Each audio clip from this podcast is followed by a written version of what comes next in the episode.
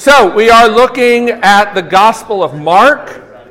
Looking at the Gospel of Mark, and we're going to finish it out here uh, these next two weeks. Tonight, we really are going to look at the betrayal of Jesus and the Garden of Gethsemane. The Garden of Gethsemane. Um, now, what's really interesting, if you know, as we've been going through the Gospel of Mark, one of the things that emerges very clearly week after week is that Jesus very deliberately was driving to Jerusalem to die. Like, he is very intentional. He knows this is what God has for him, he's embraced it. He's resisted those who have tried to dissuade him, like his friend Peter said, You don't need to go to Jerusalem and die. And he says to him, What? Get behind me, Satan. He recognized the same temptation that he'd heard in the desert at the very beginning of his ministry. You don't need to suffer for all things to be made right. And now we come to actually a very strange picture here in Mark chapter 14 because the intentionality of Jesus has been so clear throughout this whole gospel, and yet you come here to chapter 14 to the Garden of Gethsemane and it's a really remarkable picture that we see, which really is like nothing else in ancient literature. If you think about the ideal of the Stoics, for instance, the way that Socrates dies. Some of you, I know, are classics or you've studied that. You're um, honors majors, so you've had to do this, right? So, Socrates, well, Socrates very takes hemlock poison in a stoic manner and dies. Right? The Stoics had a particular approach to facing death. You also then have like the warrior hero who goes down in a blaze of glory, right? But here you have Jesus, the one who is intentionally going to Jerusalem to die, and yet when we get to the Garden of Gethsemane, he's sorrowful, he says, to the point of death and trembling. It's strange, isn't it? This is what he's been heading towards his whole ministry, and now he gets there and he's sorrowful and trembling at the prospect of his death. Even Christian martyrs after the time of Jesus have faced death with more calm than Jesus here in the garden. With what you might even say is triumphal heroism. And yet, Jesus, it says, his sweat was like blood pouring out of his pores. What is going on here? Let's read the text. Mark chapter 14. We're actually going to pick up a few verses before the garden in verse 26. This is at the very end of the Passover meal, the Last Supper that we talked about last week. And when they had sung a hymn at the conclusion of the Passover meal, they went out to the Mount of Olives. And Jesus said to them, You will all fall away. For it is written, I will strike the shepherd, and the sheep will be scattered. But after I am raised up, I will go before you to Galilee. Peter said to him, Even though they all fall away, I will not. And Jesus said to him, Truly, I tell you, this very night, before the rooster crows twice, you will deny me three times.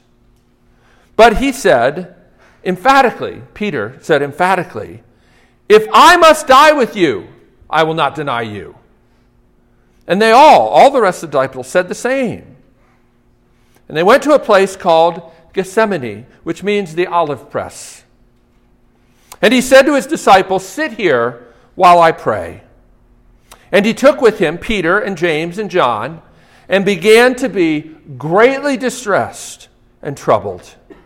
And he said to them, My soul is very sorrowful, even to death. Remain here and watch.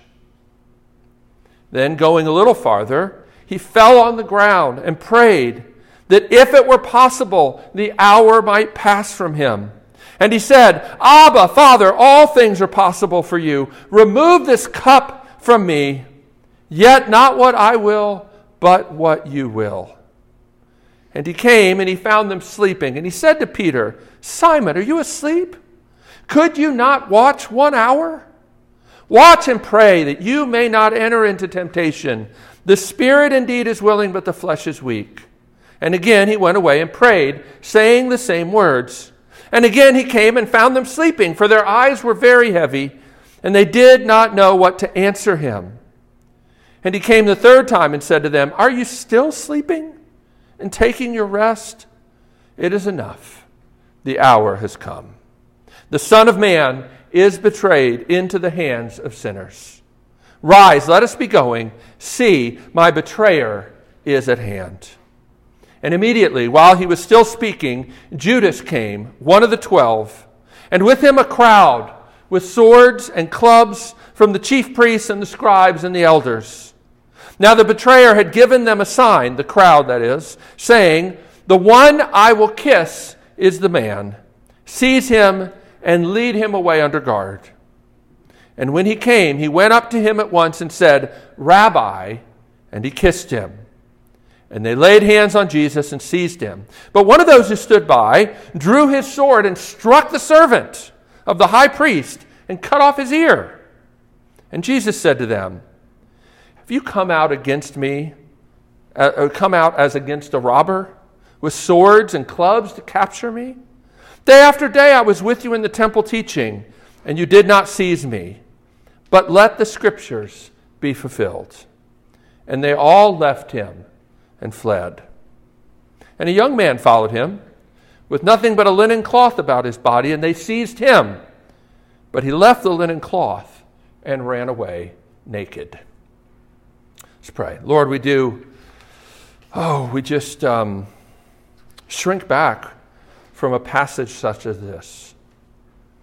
It's so horrid what happened. To see Jesus the one who loves us so well, to see him sorrowful to the point of death. It's heartbreaking. But it also is so beautiful. That even though, even though we don't deserve it, he endured even this for us. Oh, we pray, Lord, send your spirit to open our eyes to see the beauty here tonight. In Jesus' name we pray. Amen. So, so, as I said, this is a very unusual picture. And if you've been tracking with the Gospel of Mark, it really should hit you something really big is going on here. Jesus has never been like this before. And, and, and note this Jesus endures and he endures alone. The way Mark has structured the gospel is really interesting. Uh, you have Jesus' prediction that they're all going to scatter, which of course the disciples emphatically deny, especially Peter. And then you have the Garden of Gethsemane. You have the disciples falling asleep. And then you have Jesus being seized. And what does it say? They all fled. Even the poor guy who has to run away naked. And we'll talk about that in a minute. It's kind of humorous, but there actually is a point to this. Um, so Jesus you see the way that the story is even structured? The focus is on him enduring this alone. And like I said, he predicted it. He predicted it. And even though the disciples denied that he would have to suffer alone, Jesus knew what he was going to have to face. Okay? He knew it. Didn't surprise him at all. And yet, I think the only way to understand this picture is that he experienced a kind of shock in the garden. He knew he was going to die. He'd been talking about it for his entire ministry. But now, standing on the brink, brought something home to him in an experiential way like he had never experienced before. I think there's an echo of this in the letter to the Hebrews, where it says that Jesus learned obedience by suffering. The idea is this that Jesus actually grew in his experiential sense of what was demanded of him the closer he got to the cross. I mean, think about it. It's one thing to try to withstand temptation for five minutes or even an hour, but let alone 33 hours. As Jesus got closer to the cross, it got more and more difficult. And now, as he stands on the brink, he uses this incredibly strong language. My soul is sorrowful to the point of death. I feel like I'm going to die, is what Jesus is saying. Strong. Uh, Old Testament, or sorry, New Testament commentator Bill Lane, who I did actually have the privilege to get to know a little bit, he says that Mark is showing that this right here is the moment when the full weight of what he's facing becomes real to him. Even though he knew it, and he knew it perfectly what was going to face, there's still a difference when it is here. And here it's here. He's now tasting what he is soon to experience on the cross, and he's overwhelmed.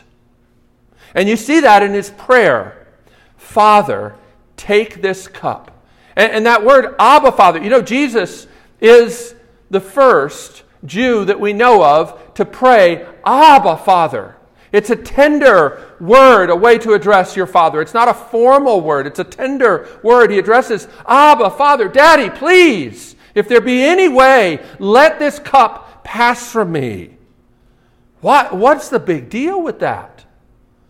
Well, Psalm 75, verse 8 explains For in the hand of the Lord there is a cup with foaming wine, well mixed, and he pours out from it, and all the wicked of the earth shall drain it down to the dregs.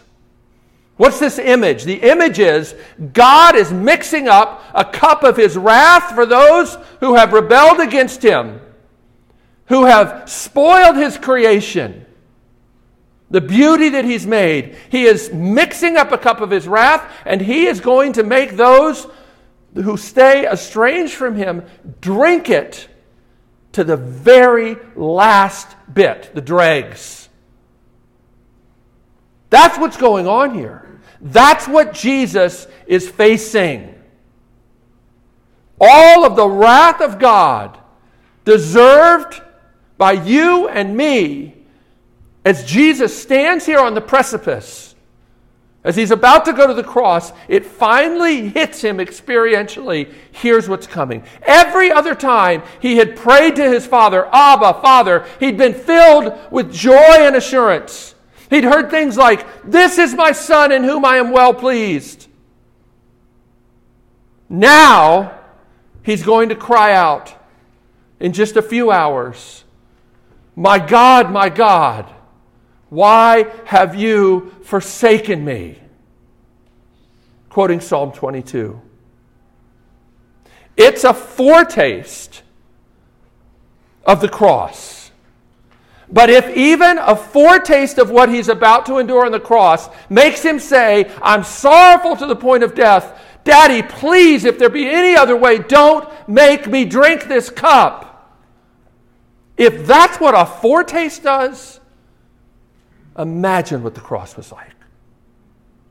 And he had every opportunity to say no, but he didn't. He said, Nevertheless, not my will, but your will be done. Now, I know for some of you, I am sure, the idea that God would stir up a cup of wrath and make his enemies drink it to the dregs is not something that you're really down with. I, I mean, none of us should be like, oh, yeah, cool, no problem. Right? That's a really big deal, right? But for a lot of people, it's a real barrier. I don't know if you've ever heard of the idea of a defeater belief. A defeater belief is a belief that if you hold to it, it makes other truth claims not even worth considering. So it'd be like, you know, if I tell you that, you know, when I looked out my, into my backyard this morning, I saw a fire breathing dragon. I really did. There's not a person here who's going to say, Are you sure? Like, what color was it? How big was it? You're not interested in my truth claims. Why? Because you have a defeater belief that fire breathing dragons don't exist. Now, here's the thing about defeater beliefs every culture has them. You kind of sort of get them by osmosis. Sometimes you haven't actually thought through them, they're just almost like knee jerk reactions. So, the idea that God would mix up a cup of wrath for his enemies, for many people, in the church and outside of the church is what we call a defeater belief. I don't care if Jesus raised from the dead. If you want me to believe in a God of wrath, I'm out of here. It's a defeater belief because we don't believe that ultimate reality can involve wrath and judgment. Certainly don't want it to. But I, I would just ask you to consider this. Tim Keller, pastor up in New York City, puts it this way You can't have a God of love without a God of wrath. Listen to the way he puts it. The problem is, if you want a loving God, you have to have an angry God. Think about it. Loving people can still get angry, not in spite of their love, but because of it. In fact, the more closely and deeply you love people in your life, the angrier you can get. Have you ever noticed that? When you see people who are harmed or abused, you get mad. If you see people abusing themselves, you get mad at them out of love. Your sense of love and justice are activated together, not in opposition to each other. If you see people destroying themselves or destroying other people and you don't get mad, it's because you don't care. There's a, a you know, a psychologist, uh, Hobart Mowrer was his name, who uh, actually, right before he killed himself, gave an interview in Psychology, Psychology Today, this was back in the 70s, where he said basically, you know, we psychologists have looked at the idea of sin as, um, well, he called it an incubus, which is like this mythological evil creature. He said, we've basically, it's like the worst possible thing and the thing that we've got to get rid of. And in getting rid of the idea of sin, he says, we have ended up becoming lost. We don't know who we are anymore. Do you know why? Because if you throw out the idea that God is a judge, you throw out the whole basis for what is good and what is right and what is wrong. You can't have love without a God who cares enough to be angry at everything that spoils truth and beauty. But here's the thing Jesus came to take that cup, to drink it to the dregs. Jesus submits the most powerful desire he has at the moment to not go to the cross to his deepest desire to do the Father's will and rescue us. And I just want to point out one little thing here. I hear so many students who labor under this kind of silly idea, I'll just say it, that the way that you can tell God's will in your life is pray and He will give you peace, and that's how you know what you're supposed to do. That's not true. It's not in the Bible. What do you see here? Jesus, sorrowful to the point of death. This is not a picture of peace in his heart. But was it God's will for him to go to the cross? Absolutely. Absolutely. So I hope that you can expand your categories. God's will sometimes involves taking you down a path that's very difficult where you don't want to go. Peace in your heart is not the way to know God's will. We can talk about that more if you want uh, over coffee. All right. So, Jesus has submitted himself to the Father's will. And then he takes the three kind of top disciples, if you will. Now, this is interesting. Why does he take these three disciples with him? I, I think for a long time I thought it was so that they could encourage him because it's a hard night and he's sorrowful. So he wants some buddies around him. That's actually not what's going on here. That's not what's going on here. If you look at verse 38, Jesus says to Peter, Watch and pray for who? For Jesus? No, for yourself. Watch and pray that you may not enter into temptation. So, why does Jesus grab these three guys and say, Come with me? He wants the disciples to see the wrestling he's doing up close. He wants them to see it up close. He wants them to be able to see him prostrate on the ground, crying out to his Father. He wants them to see his sweat like great drops of blood coming out. And what I want you to know is you and I need to see it too, up close. Up close. There's a poem by a hymn writer, a guy named James Montgomery. We rarely sing his hymns anymore. He lived back in the 19th century, though you will probably, hopefully, sing Angels from the Realms of Glory uh, as Christmas comes. It's one of the great Christmas hymns. But I remember years ago stumbling upon a poem of his about the prayers of Jesus. And I was just dumbstruck by the way he describes Jesus' prayer in the Garden of Gethsemane. And I want to share it with you. He says, Next, with strong cries and bitter tears, thrice hallowed he that doleful ground. That means he made this ground a holy place with praying three times, right? Where trembling with mysterious fears, his sweat like blood drops fell around. And being in an agony, he prayed yet more earnestly. Here, oft in spirit, let me kneel, share in the speechless griefs I see and while he felt what I should feel, feel all his power of love to me. Break my hard heart and grace supply for him who died for me to die. Th- those lines, here oft in spirit, let me kneel, share in the speechless griefs I see. You see? That's what Jesus wants. He wants these three guys to be able to see up close, and he wants us as well to kneel here. You know, the great Baptist preacher Spurgeon said, Whenever I find a mystery in the Bible, I consider that God has set there a little altar for me to kneel and worship him. That the mysteries are intended to be an altar of devotion, and this is quite a mystery. That the innocent Son of God would go to the cross that he would endure this agony.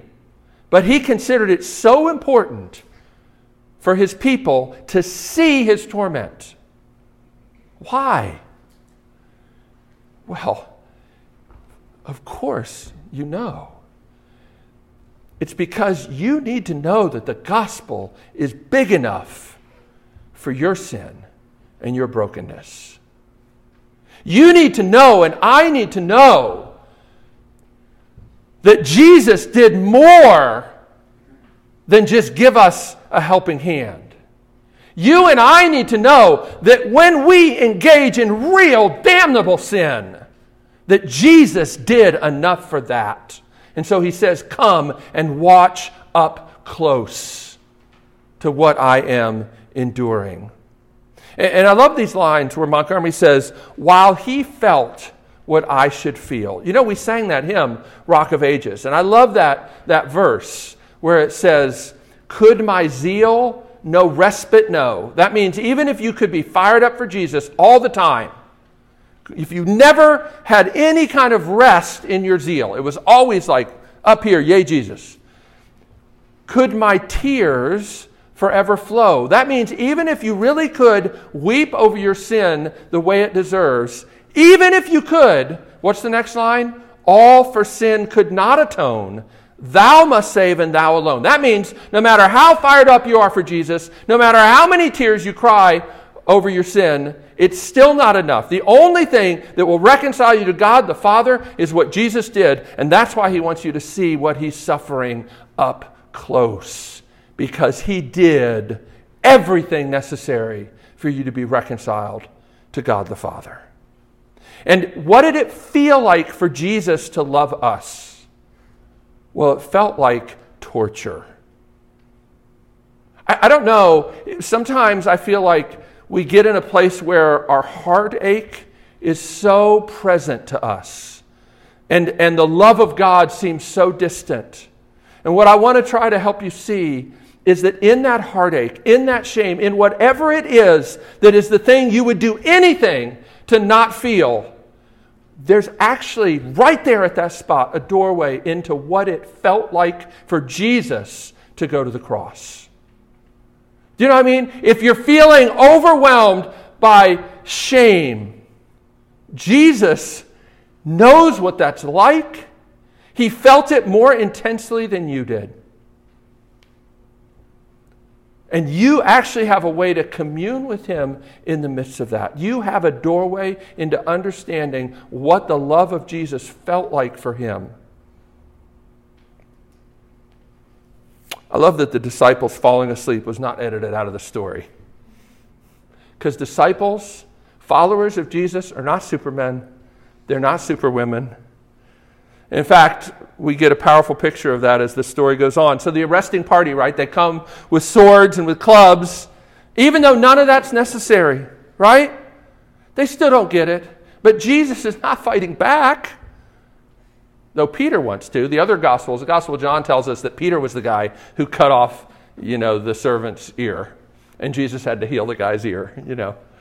Um, Jesus was betrayed with a kiss and denied by those who swore they would never do that. And still, he calmly lets himself be handed over to sinners. Listen, if you have betrayed Jesus, you have not betrayed Jesus worse than all those disciples who fled when he was seized. And still, he goes to the cross. But look at the very last little bit verse 51 and verse 52. The word used here, actually, for a young man is a particular word that refers and puts an emphasis on his strength and fitness. He was a strapping young man. But even this strong young guy is impotent when it comes to helping Jesus. He runs away naked, full of shame. But who is the unnamed guy? Most scholars believe it's Mark himself the author of this gospel. He's like, I was there. I ran away too. I, I ran away naked. I didn't even want to stay and get my clothes. That's how little I was to help Jesus. And still, Jesus goes to the cross. I, love this, this uh, verse from a hymn by Anne Steele, one of my favorite hymn writers. She, she says it this way Still, his unwearied love pursued salvation's glorious plan, and firm the approaching horrors viewed, deserved by guilty man. What pain, what soul oppressing pain the great Redeemer bore, while bloody sweat, like drops of rain, distilled from every pore. Love that word, distilled refers to preciousness. It's precious. We're going to end by um, singing a hymn. I actually uh, gave you a hymn that you might use as a meditation. It's actually by James Montgomery, the guy who wrote the poem that I quoted from. He also wrote a hymn that is somewhat along those lines. We're not going to sing that one because you guys don't know it. Um, but I give it to you as something to meditate on and even to reflect on. But I'm going to call the worship team up, and they're going to sing one more hymn. And as they're coming up, I'm going to pray.